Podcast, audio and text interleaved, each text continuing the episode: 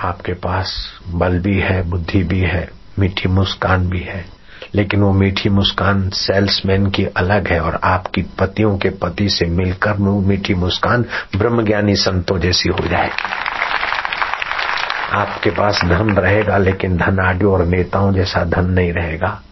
निर्धनों के आँसू पहुँचने वाला धन हो जाएगा। निसहायताओं की सहायता करने वाला धन हो जाएगा। चाहे रुपए पैसों का धन हो, चाहे बुद्धि का धन हो, चाहे बल का धन हो, चाहे बहुत शिष्यों का, लोक संग्रह का धन हो। सब समाज रूपी देवता की पतियों के पति परमात्मा की प्रसन्नता के लिए लग जाएगा। आप अजय हो जाएँगे धरती पर। कृष्ण अजय थे, राम जी अजय थे, महावीर अजय थे। महावीर के आश्रम में उनका रिश्तेदार रहता था गोशालक। गोशालक धीरे धीरे महावीर का जैसे यश और प्रभाव था, इसी प्रकार अपना भी चाहता था। ऐसे मुफ़्त में यश और प्रभाव कैसे आए? साधन वचन करना पड़ेगा। पतियों के पति में विश्रांति पानी पड़ेगी। गोशालक बिन कमाइए नान का मेनू साधा जैसा कर। बिना कमाई के ही महावीर जैसा यशस्वी होना चाहते थे। तो भीतर भीतर आश्रम में रहकर जैसे संचालक लोग अपनी एक ग्रुप बना लेते हैं कहीं पर, कई जगहों पर। ऐसे उस गोशा गोशालक ने अंदर ग्रुप बना दिया और ग्रुप बढ़ाते बढ़ाते पाँच सौ साधुओं का झुंड अपने पक्ष में कर लिया। महावीर ने जब उसे लगाम डालना चाहा तो घोड़ा बेलगाम हो चुका था। जैसे मुशरफ को वहाँ के प्राइम मिनिस्टर ने लगाम डालना चाहा तो वो मुशरफ उसी पर हावी हो गए।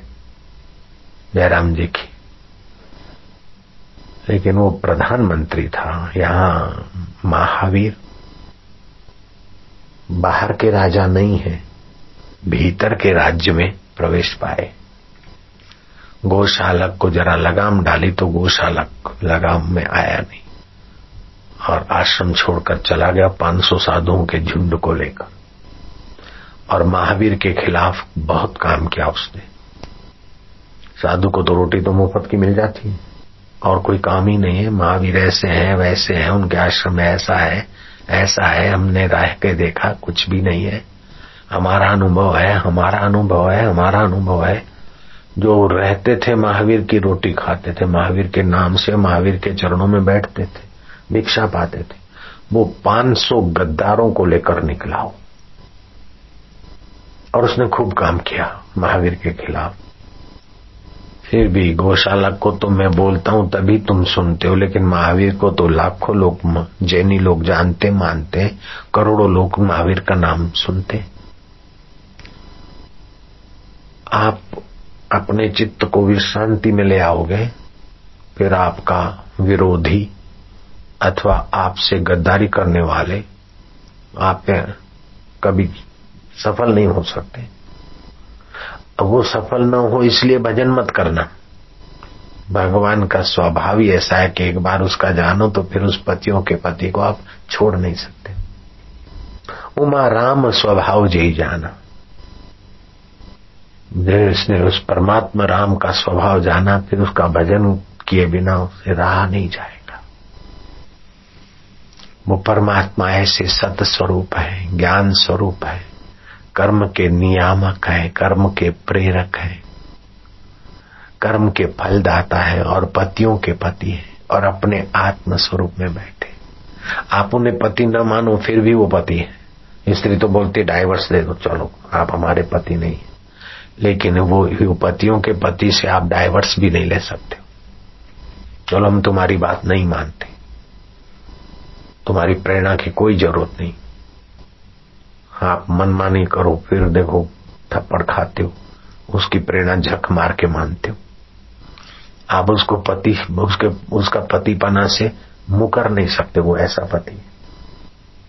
आप उसके गुरु पना का त्याग नहीं कर सकते हो। बाह्य गुरु का त्याग करके दूसरा गुरु कर सकते हो।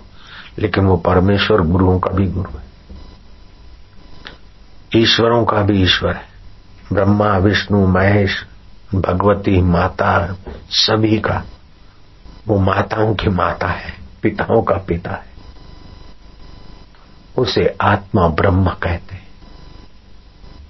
उसका कोई पिता नहीं है उसकी कोई माता नहीं है उसका कोई पति नहीं। है फिर भी भक्तों के भाव को संपन्न करने के लिए वो किसी का बेटा बन जाता है, किसी का सेवक बन जाता है, किसी का सखा बन जाता है। दिखने भर को है, जैसे अर्जुन का सेवक बन गए, सखा बन गए, दिखने भर को थे। अर्जुन की आज्ञा भी मान रहे, लेकिन फिर भी अर्जुन का भी वो पति है। आखिर अर्जुन शरण में पड़े, जिसमें मेरा कल्याण हो गई। परीक्षित कथा सुनते सुनते एक सवाल उभार लाए कि सुखदेव जी महाराज को प्रार्थना की कि भगवान महादेव विरक्त है, भभूत रमाते उनके पास कोई संपदा नहीं। लेकिन उनके भक्त, उनकी आराधना करते तो ऐश्वर्य संपदा आ जाती। और भगवान विष्णु लक्ष्मीपति है। ऐश्वर्य के भंडारों के भंडार उनकी एक पलक मात्र में लहराते रहते। लेकिन विष्णु के भक्त, विष्णु की पूजा करने वाले दरिद्र पाए जाते। और शिव को मानने वाले धनाढ़ हो जाते। ऐश्वर्यवान हो जाते सुखदेव जी ने कहा कि यही सवाल तुम्हारे दादा युधिष्ठर ने भी पूछा था। भगवान शिव जागृत, स्वप्न सुषुप्ति, इन तीनों के अहंकार के अधिष्ठाता तीनों गुणों के और भगवान नारायण विशुद्ध सत्व में इसलिए जो उनकी उपासना करते हैं तो उनको ऐश्वर्य मिलता है। और भगवान कहते जो मेरी उपासना करते हैं, उनका ऐश्वर्य छीनकर मैं स्वयं मिलने के लिए उनको विघ्न बाधाओं में डालकर परिपक्व करता हूँ, अपना आपा दे देता हूँ। जिसको ईश्वर चाहिए, उसको ऐहिक ऐश्वर्य की विशेष वासना ही नहीं रहती। और जिसको ऐहिक वासना चाहे वो निर्वासनिक शिव का चिंतन करे और जिसको ईश्वर चाहिए, निर्वासनिक सवासनिक से पार नारायण का चिंतन करे। अथवा तो पतियों का पति जो विष्णु होकर बैठा है और शिव होकर बैठा है, वही मेरा आत्मा परमात्मा है। उसमें डूबे तो फिर जैसा भी प्रारब्ध हो, ऐश्वर्य का प्रारब्ध हो तो ज्ञानी के जीवन में ऐश्वर्य आ जाएगा पक्कड़शाही का प्रारब्ध हो तो पक्कड़शाही आ जाएगी। जैसे सुखदेव जी पक्कड़शाही प्रारब्ध वाले। शुक त्यागी कृष्ण भोगी, जनक राघव नरेन्द्र वशिष्ठ कर्म निष्ठ सर्वेशा ज्ञानी नाम समान मुक्ता। सुखदेव जी त्यागी, कृष्ण तो द्वारकाधीश, जनक, मिथिला नरेश, राम अयोध्यापति वशिष्ठ जी कर्मनिष्ठ है। सुख त्यागी कृष्ण भोगी जनक राघव नरेन्द्र वशिष्ठ कर्म निष्ठ सर्वेशा ज्ञानी नाम समान उस पतियों के पति परमात्मा में विश्रांति पाई तो सामर्थ्य आएगा, लेकिन विश्रांति का भोगी न बने। सामर्थ्य, असामर्थ्य को जो जानता है, वो कौन है? मैं कौन हूँ? इसको खोजे, अगहरे जाए। आम आदमी के लिए हम कह देते कि दस माला रोज जपना। दस प्राणायाम करना। लेकिन इसी जन्म में पतियों के पति से आत्मदेव से ईश्वर से मिलना हो तो फिर गांधी जी के नहीं गांधी जी रात को जग जाते तो फिर उनका मानसिक जग चलता। दिन में भी प्रार्थना करते। कामकाज से फारग होते तो राम की शांति में पतियों के पति में गोता मार देते। तभी मोहनलाल बापू जी हो गए। जो सबके बाप से मिलते हैं, शांत भाव से, वो बापू जी बनते नहीं तो बेटा जी रह जाते। जहाँ पसण पिरन जो, जहाँ पिरन संधि पचार तिन बिनी खाधार का दर्शन कैखे न करे, या तो उस परमात्मा की लीला को निहारो गहराई या तो फिर परमात्मा में शांत और उस पतियों के पति को अपने आत्म रूप में देखो। काम बन जाएगा। आपका तो मंगल होगा, आपका सानिध्य लेने वालों का मंगल होने लगेगा। मंगलानाम अपनी मंगलम। मंगलों को, तीर्थों को भी तीर्थत्व देने वाला सामर्थ्य उस साधक में आ जाएगा। तीर्थी बन जाएगा वो, तीर्थ को तीर्थत्व देने वाला, जैसे ज्ञानेश्वर महाराज। तीर्थों को तीर्थत्व देने वाले हम उसी में डूबेंगे। उसी में शांति पाएँगे। ओम ओम, वह पति आनंद स्वरूप है। वह पति ओम स्वरूप है। वह पति आत्म स्वरूप है। ओम शांति। ओम ओम शांति। ओम ओम आनंद। ओम नमो भगवते वासुदेवाय।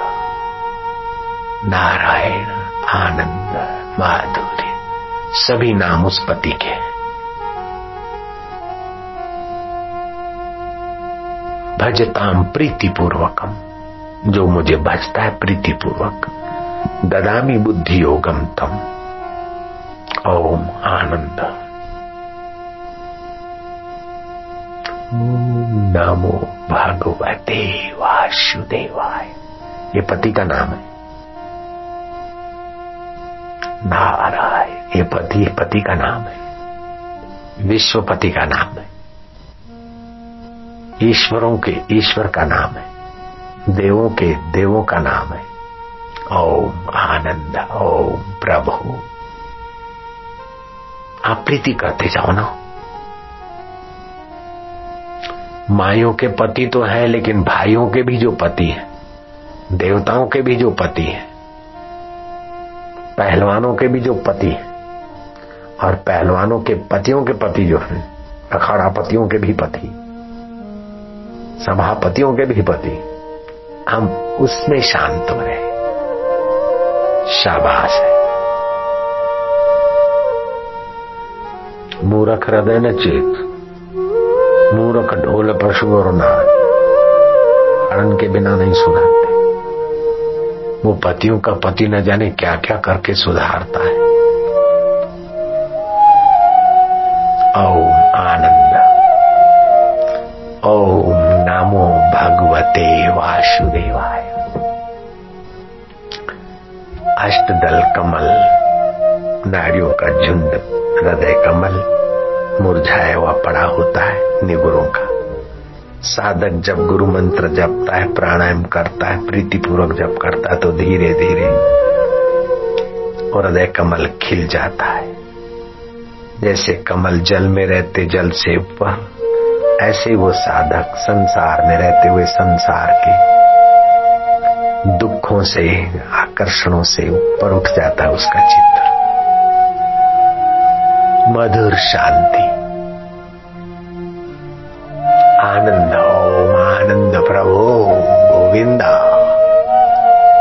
वासुदेवा। आनंद देवा माधुर्य देवा वाह प्रभु, जगतपति, सभापतियों के पति, लोकपतियों के पति, तेरी जय हो, तेरा कोई पति नहीं। पालित थी पति ही, सबका पालन पोषण। पाद्यती थी थी पति ही। पतन से बचाने वाले पति तो सच्चो सचमुच में पति था हमारा, दाढ़ी मूछ वालों का भी। हम पतन के रास्ते जाते तो तू रोकता था, दिल में धड़कने बढ़ाता था। जो पतन से रोके वह पति, जो पालन पोषण की, प्रेरणा दे, पाले पोषे वो पति। दुनिया के पतियों के पति, ईश्वरों के ईश्वर, देवों के देव। मारा वालुड़ा, मेरे प्यारे। आनंद देवा। माधुर्य देवा। शांति देवा। ओ प्रीति देवा पति। के शरीरों के पतिपन तो देख लिए, लेकिन तू तो विश्वपति है, पतियों का पति है। पति का शरीर तब तक पति है, जब तक तेरी चेतना है, नहीं तो फिर मुर्दा बेचारा। सभापति भी तब तक सभापति है, जब तक तेरी सच्चे पति की चेतना है। लोकपति भी तब तक लोकपति जब तक तेरी चेतना और सूझबूझ नहीं तो लोकपति भी मुर्दा ओ सच्चे पति, हम जान गए, पिया को पहचान गए रे, हो मेरे पति। मारा वालुड़ा।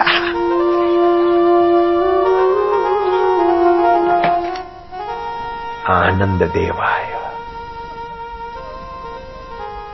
माधुर्य देवाय। होए होए ग्वाल और गोपियाँ कहती है कि धरा का विषय विकारों का तो सुख हमने देख लिया। स्वर्ग का अमृत नहीं चाहिए, धरा का अमृत नहीं चाहिए।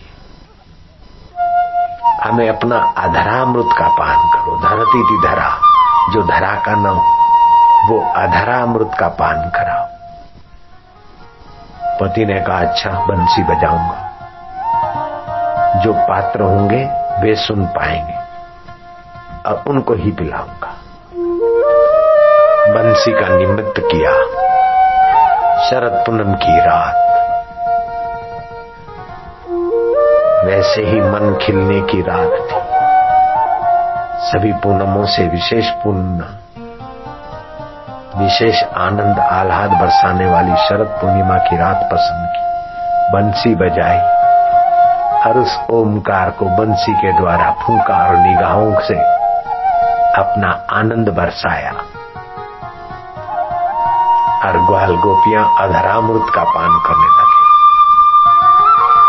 कोई डोलने लगे। कोई गहराई में खो गए। नाचने लगे। कोई चुप्पी में खो गए। तो कोई आह्लाद में उत्सव मनाने लगे अपनी भावनाओं का।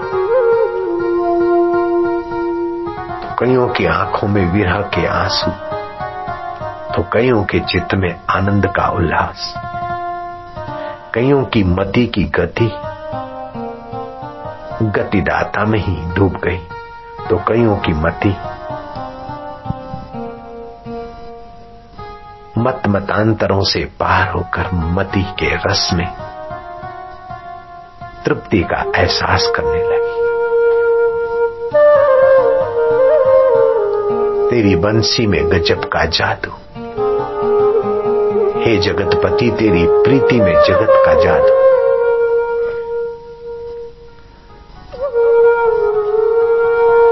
गाय चारा चरना भूल गई और कान खड़े। बछड़े दूध पीना भूल गए और निहार रहे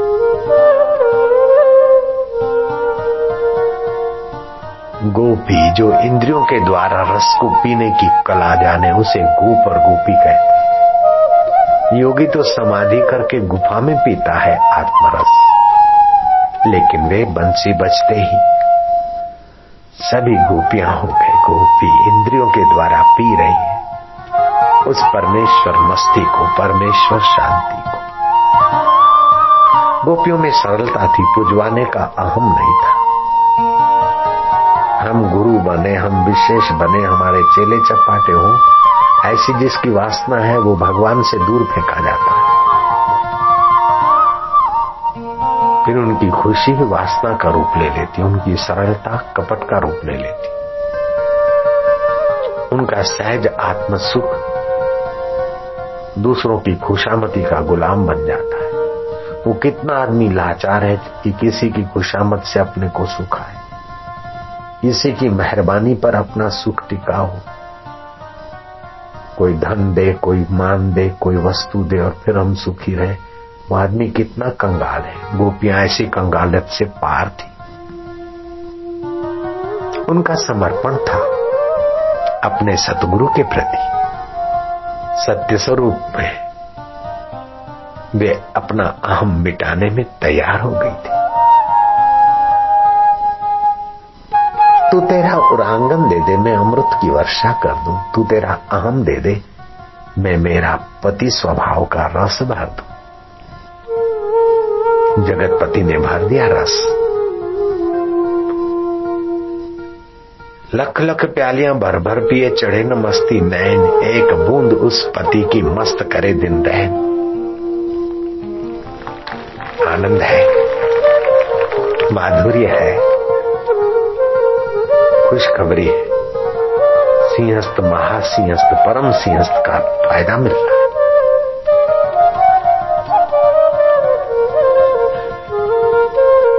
प्राचीन काल में इसीलिए लोग आते थे कि ऐसे महापुरुष मिल जाए, जो जगतपति के साथ खेलते हो और हमें भी जगतपति के रस से रसाबोर कर दे।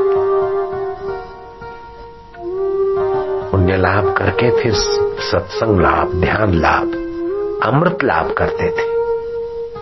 वो देवदानव वाला कुंड तो वो तो मंथन से और झगड़े से बटा था। लेकिन यहाँ तो ध्यान और भजन और प्रीति से हर दिल में छलकाया जाता है। ये वह वह कुंभ है। स्वर्ग का अमृत तो पुण्य नाश करता है। और सागर का अमृत तो कलह के बाद पीने को मिलता। लेकिन सत्संग अमृत में जो पतियों के पति का प्रसाद है, वो तो शांति, भक्ति और प्रीति वालों को सहज में पिलाया जाता है।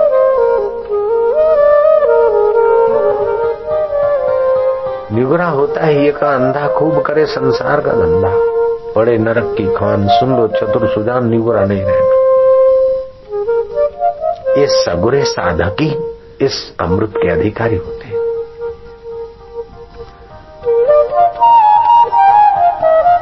ओम ओम आनंद। ओम ओम माधुर्य। तुम ये बोल दो कि हे भोजन, हे व्यंजन, तुम्हारे बिना हमारा शरीर दुर्बल हो सकता है। लेकिन हमारे बिना तुम सड़ जाओगे, बदबू से भर जाओगे। हमें तुम्हारी इतनी गुलामी नहीं, आवश्यकता जितनी तुम्हें हमारी ज़रूरत तुम व्यंजनों के या भोजन के दास नहीं हो। भोजन भी तुम्हारा दास होना चाहिए। तुम जगत की वस्तुओं के दास मत बनो, जगत की वस्तु भी तुम्हारी दास। तभी उनकी कीमत है। अगर तुम उनको स्वीकार नहीं करते हो तो उस भूमि की कीमत क्या? जब तुम उसको महत्व देते हो तो दस रुपए गज की भूमि, सौ रुपए, हज़ार रुपए, दो हज़ार और पाँच हज़ार और दस हज़ार के गज की हो जाती। अगर खरीदार नहीं तो उस भूमि की कीमत क्या? अभी तुम नहीं हो तो फिर सिंहस्थ की एक खेतों की ज़मीन की कीमत क्या थी?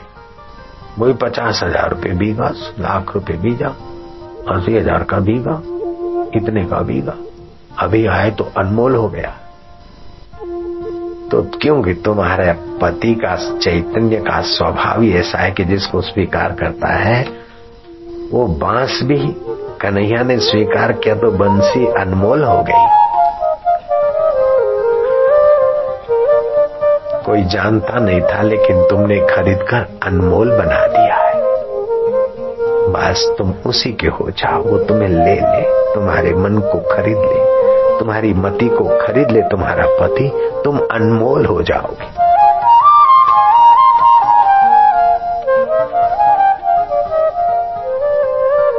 ओम आनंदम ओम आनंदम, ओम माधुर्यम, ओम ओम ओम। ओम आनंदम ओम आनंदम, ओम माधुर्यम, ओम ओम ओम।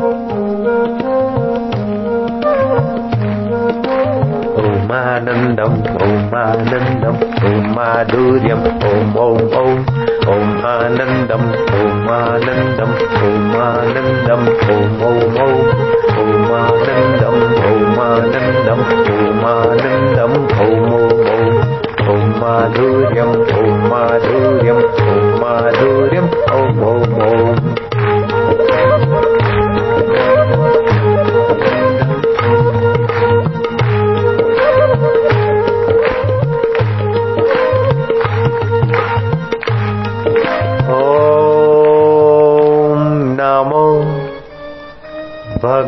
भगवते वासुदेवा। वासुदेवाय। आनंद देवाय आनंद देवाय माधुर्य देवाय माधुर्य। देवाय ओम नमो भगवते। वासुदेवा।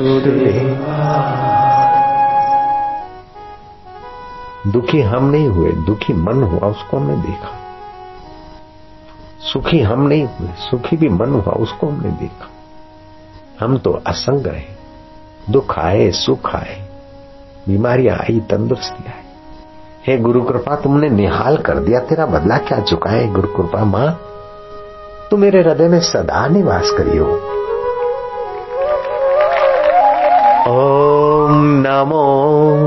भगवते वासुदेवाय। इष्ट देवाय इष्ट देवाय आनंद देवाय आनंद देवाय माधुर्य देवाय माधुर्य देवाय ओम नमो। भगवते वासुदेवाय।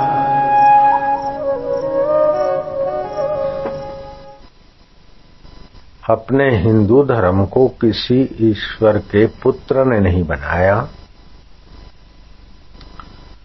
किसी पैगंबर ने नहीं बनाया, किसी ऋषि मुनि ने नहीं बनाया। हिंदू धर्म, भगवान राम और कृष्ण ने भी हिंदू धर्म की शुरुआत नहीं की, अपितु हिंदू धर्म, वैदिक धर्म में राम और कृष्ण प्रकट हुए, उस पर जो कुछ कभी समय के प्रभाव से परतें चढ़ गई, उनको दूर किया। बाकी उनके पहले, राम जी के पहले हिंदू धर्म की व्यवस्था थी। तभी तो यज्ञ किए और यज्ञ पुरुष प्रकट होकर खीर का लाए, चरु और कौशल्या, सुमित्रा और कैके के द्वारे भगवान की सत्ता प्रकट हुई। ऋषियों ने हिंदू धर्म की स्थापना नहीं की और कृष्ण ने भी नहीं की, राम ने भी नहीं की। अपितु उनके ऊपर जो कुछ समय के फेर से गड़बड़ी लोगों ने कर दी, उसको ठीक ठाक किया। बाकी सनातन धर्म तो श्री राम के भी पहले था, वशिष्ठ जी। और दशरथ राजा के पहले रघु राजा भी राम राम जपते थे। तो ये मंत्र ऋषियों ने नहीं बनाए। ऋषि तो मंत्र द्रष्टारा न करतारा। वे मंत्र के दृष्टा है, करता नहीं। जैसे गायत्री मंत्र का महिमा का दर्शन विश्वामित्र को हुआ। तो विश्वामित्र इसके ऋषि माने जाते हैं। गायत्री मंत्र के ऋषि विश्वामित्र है। करता नहीं है दृष्टा है। उसके देवता सूर्य नारायण उसकी छंद गायत्री ऐसे ओमकार मंत्र का प्रभाव का अनुभव करने वाले भगवान नारायण स्वयं है। ओमकार मंत्र, गायत्री छंद, परमात्मा ऋषि और उसके देवता बोले अंतर्यामी, देवता खुद है। जैसे ओम नमः शिवाय, ओम नमो भगवते वासुदेवाय, ओम हरे नमः आदि आदि। और गहरे गहरे में गए तो मंत्र, बीज रूप में उन्हें सुनाई पड़े। सूक्ष्म रूप में। उन्हें बीज मंत्र कहते हैं। जैसे एक बीज में अनेक अनेक पेड़ पौधे छुपे दुनिया के सब विज्ञानी मिलकर ये नहीं बता सकते कि एक बीज से आप कितने बीज और पेड़ पैदा कर सकते बता सकते क्या? एक बीज में अनेक बीज और अनेक वृक्ष की परंपराएँ छुपी है। ऐसे उन उच्चारण में, बीज मंत्रों में भी वो ऐसी ताकत है। जैसे ह्रीम शब्द, ऋषियों को पता चला ओमकार का पता चला। तो ह्रीम बीज शब्द उच्चारण करने से हृदय की धड़कने संतुलित होती है। पाचन तंत्र पर उसकी अच्छी असर पड़ती है। डायबिटीज़ का रोगी हो और पाँच मालाएँ जपे तो उसका डायबिटीज़ में आराम मिले। तो खाली ह्रीम शब्द, ऐसे ओम हुम झम। ये तीनों बीज मंत्र है, ओम हुम झम। ओमकार, हूँ और दीर्घ है। ज जगत का ज और ऊपर बिंदी। एक हज़ार आठ बार जप करे। तो राहु जन्म कुंडली वाले के छठे ग्रह में जो बुरी आत्माओं छठे ग्रह में जो भी दुष्प्रभाव है 108 बार दस माला जपने से, करोड़ों रुपया खर्च करने से वो फ़ायदा नहीं होगा जितना इस मंत्र से फ़ायदा होगा। जिनको बुरी आत्माएँ पीड़ा देती है, वे लोग भी एक सौ, एक हज़ार आठ बार इस मंत्र का जप करें तो कोई भी बुरी आत्माओं की दाल नहीं गलेगी उसके ऊपर। ओम हुम झम, ओम हुम झम, ओम हुम झम। अगर नींद अच्छी नहीं आती तो ये तीन बीज मंत्र है। जम, ओम, क्लूम। झम ओम, क्लुम।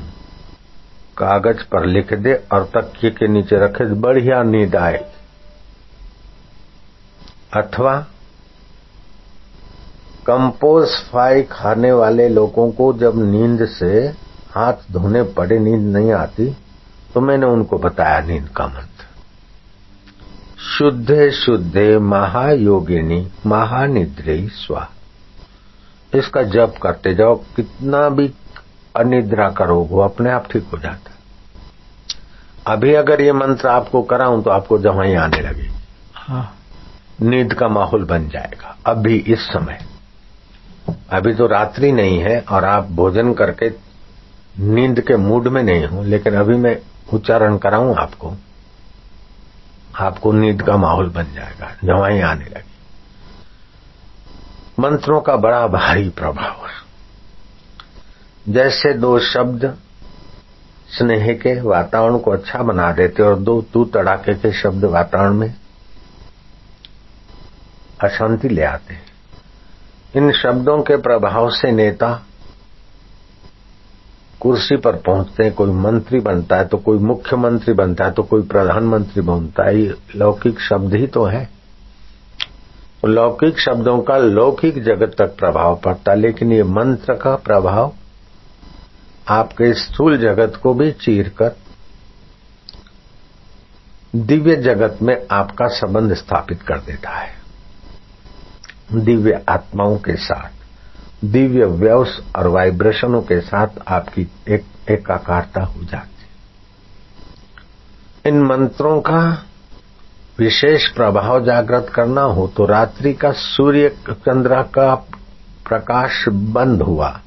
और सूर्य प्रकाशित होने में अभी थोड़ा समय है, वो जो समय है, उन समय में सारे मंत्र जागृत होते उस समय अगर आप दातुन आदि करके गुलाबला लाठी करके बैठ गए, दिया जला दिया, अगरबत्ती जला दी और वो मंत्र करे, जो जो आपको उपलब्धि है, जो आप चाहते हैं, आरोग्य चाहते हैं, आयुष्य चाहते हैं, सफलता चाहते ईश्वर प्राप्ति चाहते हैं, वो सुबह का समय मंत्र जागृति के लिए ब्रह्म मुहूर्त अत्यंत अत्यंत प्रभावशाली। दिन में छह घंटा साधना करो और उधर एक घंटा भी लग गया तो बहुत काम करेगा। लेकिन निद्रा के लिए वो प्रभात का मंत्र की ज़रूरत नहीं है। निद्रा के लिए तो ओम शुद्धे शुद्धे महायोगिनी, महानिद्रे स्वाह। बस रात्रि को जपा। जब वहीं आए और नींद आई। ऐसे प्रयोग मैंने कई बार, इतने इससे भी ज़्यादा लोग होते हैं अपने सत्संगों में, लाखों लाखों लोगों को बीच में किए और लोग चकित रह गए। नास्तिक को भी थप्पड़ मार देती है। भारत की मंत्र विद्या। जो भगवान को नहीं मानते, साधु संत या मंत्र को नहीं मानते, वे लोग भी ये जब करे तो उनको भी उसी का चमत्कार दे लेकिन मंत्रों को फुटपाथ नहीं बनाना चाहिए। आम आदमी के आगे उसका प्रयोग करना ज़्यादा हम अच्छा नहीं मानते। ऐसे ही लम बीज मंत्र है।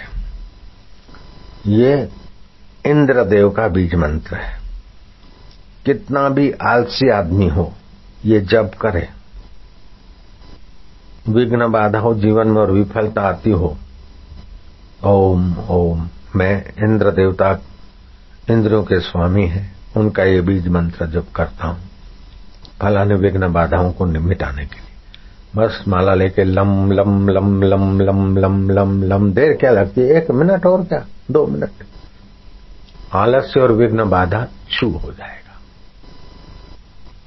अगर आपका आम का बगीचा है या फलों का कोई बगीचा और फल गिर जाते हैं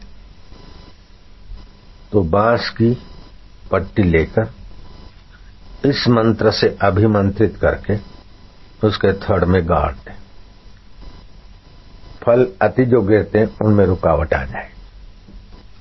आपकी गाय, भैंस, दूध आदि में कमज़ोर हो गई है तो उसका भी मंत्र है। वो एक इस बार जब करके पानी में देखो और गायों के थनों को, भैंसों के थनों को लगाओ तो दूध ज़्यादा है। लेकिन इससे हमारी भारतीय संस्कृति रुक नहीं जाती इतने में। वो तो ये बताती है कि तुम इन चीज़ों को पाकर, बढ़ाकर, रखकर अंत में क्या चाहते हो कि सुख चाहते हो, आनंद चाहते हो?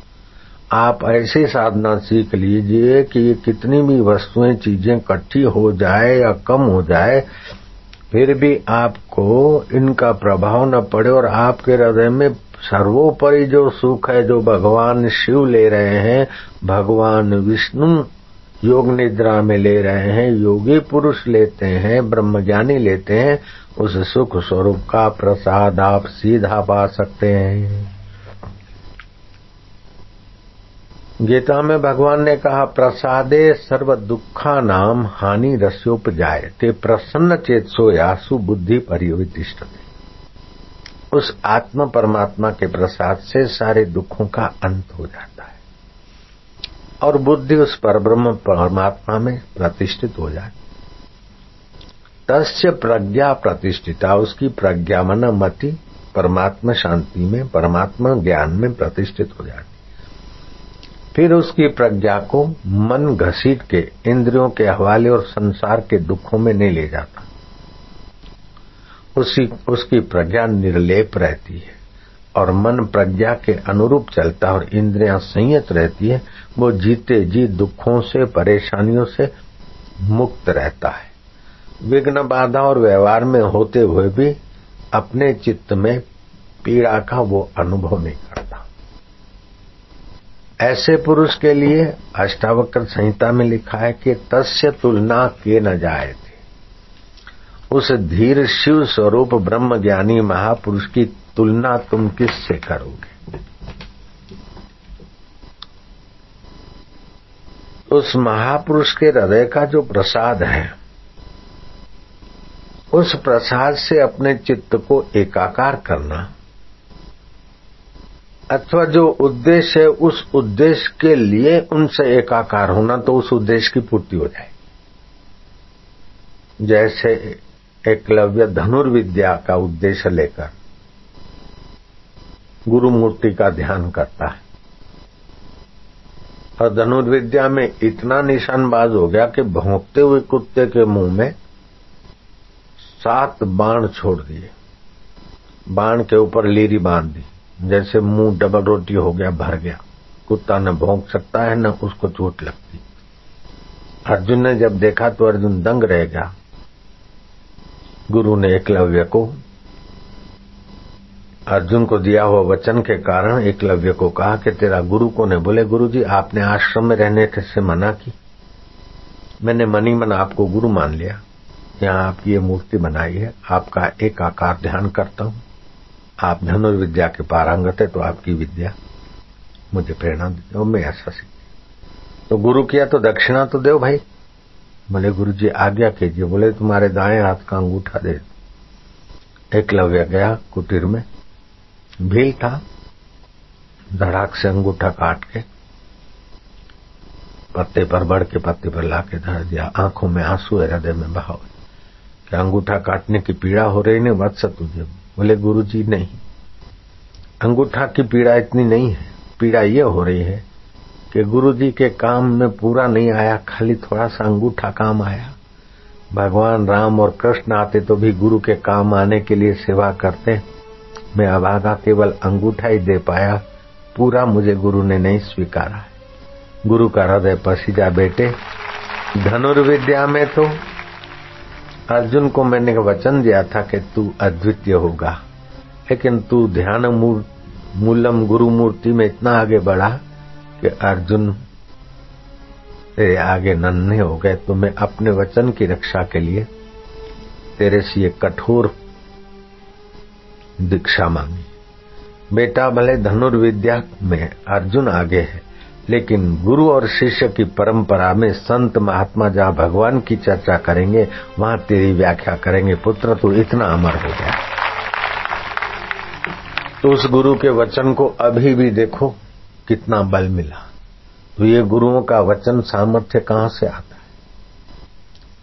जो गुरुओं का गुरु परमात्मा देव है, उस परमात्मा में जो टिकते हैं जो इस मंत्र के अर्थ में विश्रांति पाते उनका बोला हुआ वचन प्रकृति में पत्थर पे लकीर हो जाता है।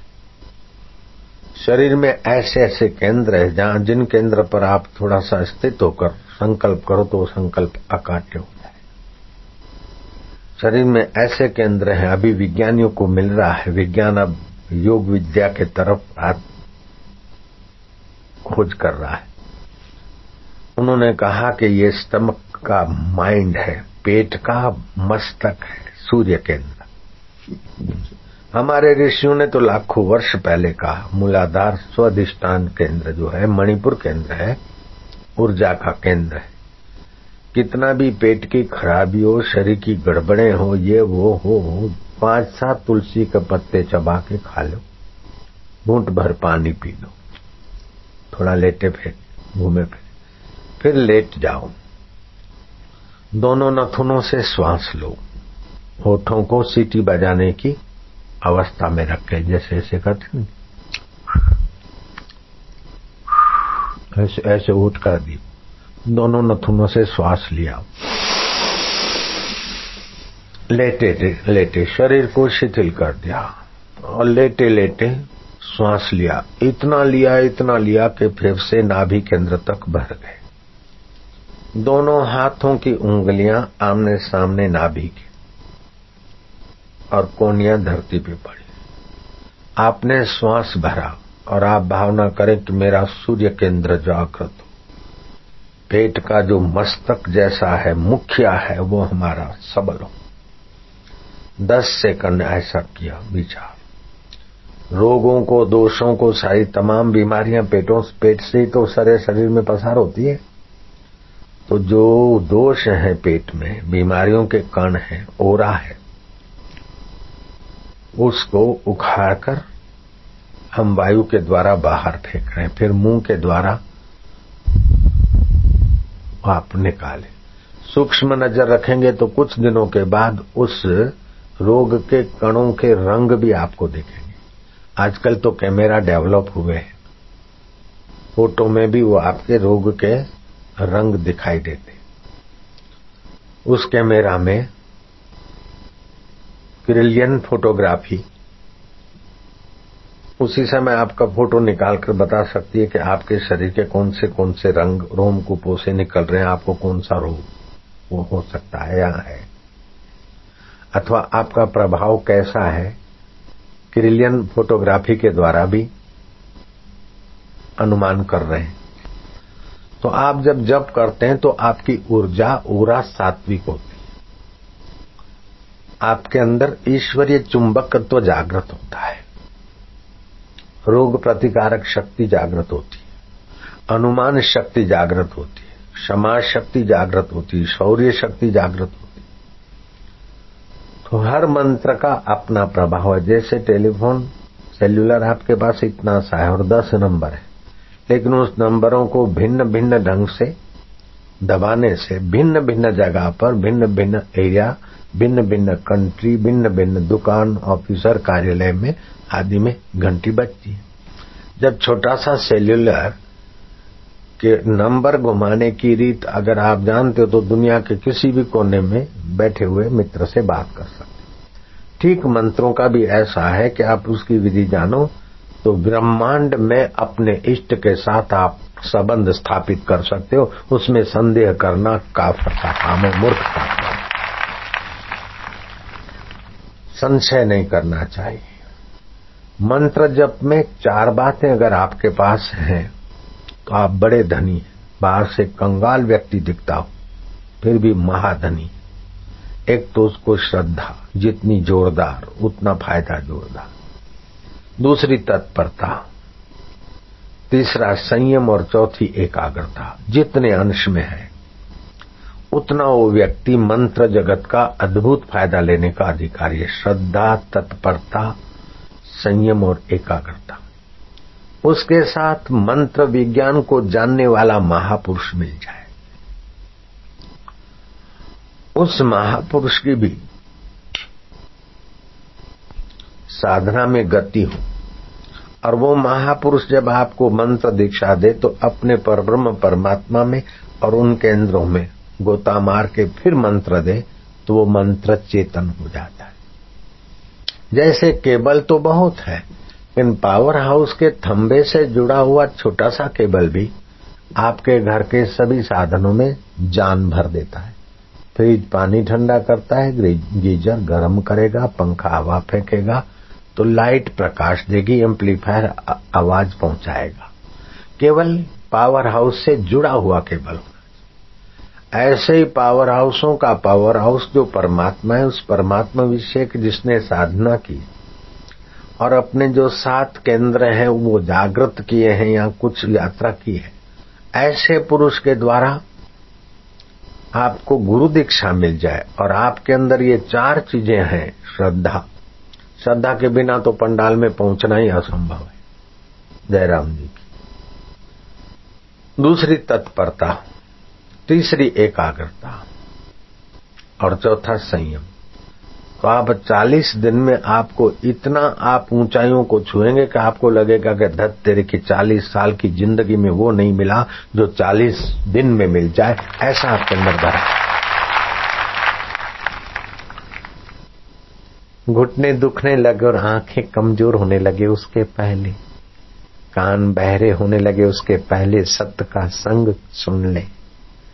परमेश्वर का ध्यान कर ले। टोपन दास की बहु जैसी दीक्षा शिक्षा पाकर। हज़ारों लाखों जन्मों के पहले भी तुम थे और इस शरीर के बाद भी तुम रहोगे। इस ज्ञान को आत्मसात कर ले तो कितना अच्छा होगा। कुटुंबी शमशान में छोड़ाए उसके पहले। कोई गुरु आपके मन को आपके अंतर आत्मा में ले जाए तो कितना अच्छा होगा। सब कुछ छोड़कर मरना पड़े उसके पहले सब कुछ जिसका है, उसके साथ आपका नाता जोड़ दे। ऐसी घड़ियाँ ला दे भगवान और गुरु तो कितना अच्छा होगा। सुबह का बचपन हँसते देखा, दोपहर की मस्त जवानी, शाम का बुढ़ापा ढलते देखा रात को खत्म कहानी कहानी खत्म हो जाए, उसके पहले मनुष्य जीवन का फल फलित हो जाए तो कितना अच्छा। मनुष्य जीवन का फल रुपया झगड़ा करके मर जाना उसकी चिंता में ये नहीं है। दो पाँच बेटे बेटी और जवाई करके मर जाना ये मनुष्य जीवन का फल नहीं है। थोड़ा मरने वाले शरीर की प्रसिद्धि और फ़ोटो छपवा के मर गए तो ये कोई मनुष्य जीवन की बहादुरी नहीं है। जो तुम नहीं थे, उसी शरीर का फ़ोटो है। और जो शरीर नहीं रहेगा, उसी का फ़ोटो कब तक रहेगा, भाई साहब? व्यवहार में कोई करता है, छापता है, छपाता है तो ठीक है, लेकिन ये फ़ोटो वाला मैं नहीं हूँ। आईने में आप दिखते न तो आईने में दिखते हैं तो आप सामने खड़े उसके पहले आप आईने में नहीं होते। और आप हट जाते तभी भी आईने में नहीं है। और अभी भी आप आईने में नहीं है। बोलो, क्या ख्याल है? अगर आप तो थोड़ी बहुत तो बुद्धि रखते हैं सब लोग। आप जो आईने में दिखते थे, आप नहीं आए उसके पहले आईने में थे क्या आप? नहीं थे। अभी आप खड़े तभी भी सचमुच आईने में है क्या? नहीं। आप हट जाएँगे तो आईने में रहोगे क्या? नहीं। बस ऐसे ही। ये चित्त रूपी शरीर रूपी आईने में आप देख रहे आप पहले भी नहीं थे, बाद में भी नहीं रहेंगे। अभी भी इस आईने से न्यारे हो, ये तो बदलता रहता है। बचपन बदल गया भाई साहब। किशोर अवस्था बदल गई। शादी के दिन बदल गए, मंगनी का उत्साह बदल गया और शादी करने जा रहे थे। पता है ना? शादी के दिन माना, बस सुख का सूर्य लहरा रहा है। घोड़े पर जा रहे बग्गी में जा रहे, दूसरे पैदल, रुमाल यूँ मानो वहाँ वाह कोई किला जीतने जा रहे। वर घोड़ो। बहुत सुंदर बात है गुजराती में, वर घोड़ो। वर घोड़ा वर घोड़ा। मांडवे गया और घोड़ा गाड़ी खींच कर लिया और सारी ज़िंदगी घसीटते घसीटते थक गया। वर घोड़ा। वर मिट गया और घोड़ा बनकर गाड़ी ले आया बेचारा। जवान समझते ज़िंदगी खूब मज़ा लेने के, लेकिन अनुभवियों को पूछो क्या हाल है? अरे बाबा, अकेले थे तो मौज थे, ये आई तब से मुसीबतों में। लेकिन लेने को तो तू ही गया, लाला। मंगनी तो तू ही स्वीकार कर रही थी, लाली। आखिर क्या हुआ? कह रहा है, आसमां ये समा भी कुछ नहीं, रो रही है शबनमे ये निजारे कुछ नहीं। जिनके महलों में हज़ारों रंग के जलते थे फानुष, झाड़ उनकी कब्र पे है और निशान कुछ भी नहीं। जिनकी नौबतों से गूंजते थे सदा को आसमान राजाधिराज महाराज अंदाता गौ, ब्राह्मण, पतिपाल, फलाना, आ रहे है सावधान तिस्मार खान वो कहाँ गए, उनके महल कहाँ गए, और उनकी हड्डियाँ कहाँ गई, और उनका छत्र और चमर कहाँ गया? ओहो, वो तो छत्र, चमर और उनका शरीर गायब, लेकिन दूसरे बोले छत्र, चमर में ये हमारा है, और हम है, देख लो हमारा शाही ठाठ। भैया, अरे हमको जानते हो, हम कौन है? हम फलाने राजा, हम फलाने भैया, हम अच्छी तरह से जानते बाबा, तुम जंगल में और मैं पहली बार आया हूँ, आप मुझे कैसे अच्छी तरह जानते? बेटा, पानी की बूंद से धी बिगनिंग हुई थी।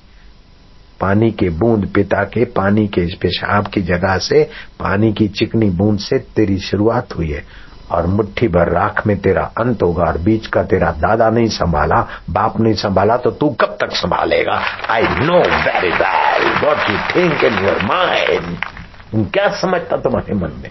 हम जानता है तेरे को। बोले, बाबा, मैं राजा हूँ, यहाँ का मही महीपति हूँ, महीपति है, लेकिन एक पानी की बूंद से शुरू हुआ है राग की मुट्ठी में पूरा हो जाएगा, उसके पहले अहंकार छोड़कर प्रभु के प्यारों से कुछ सीख ले, कुछ पा ले, सच्चे पाशाओं के पास आ जा, तू कच्चा पाशाह है, बेटे। अपने को मौत आकर सब छुड़ा दे, उसके पहले सब जिसका है सब जिससे माना जाता है, उस पिया को खोज ले भैया। तेरा तो मंगल होगा, तेरी मीठी निगाह और तेरे मीठे वचन सुनने वाले का हृदय कमल खिल जाएगा।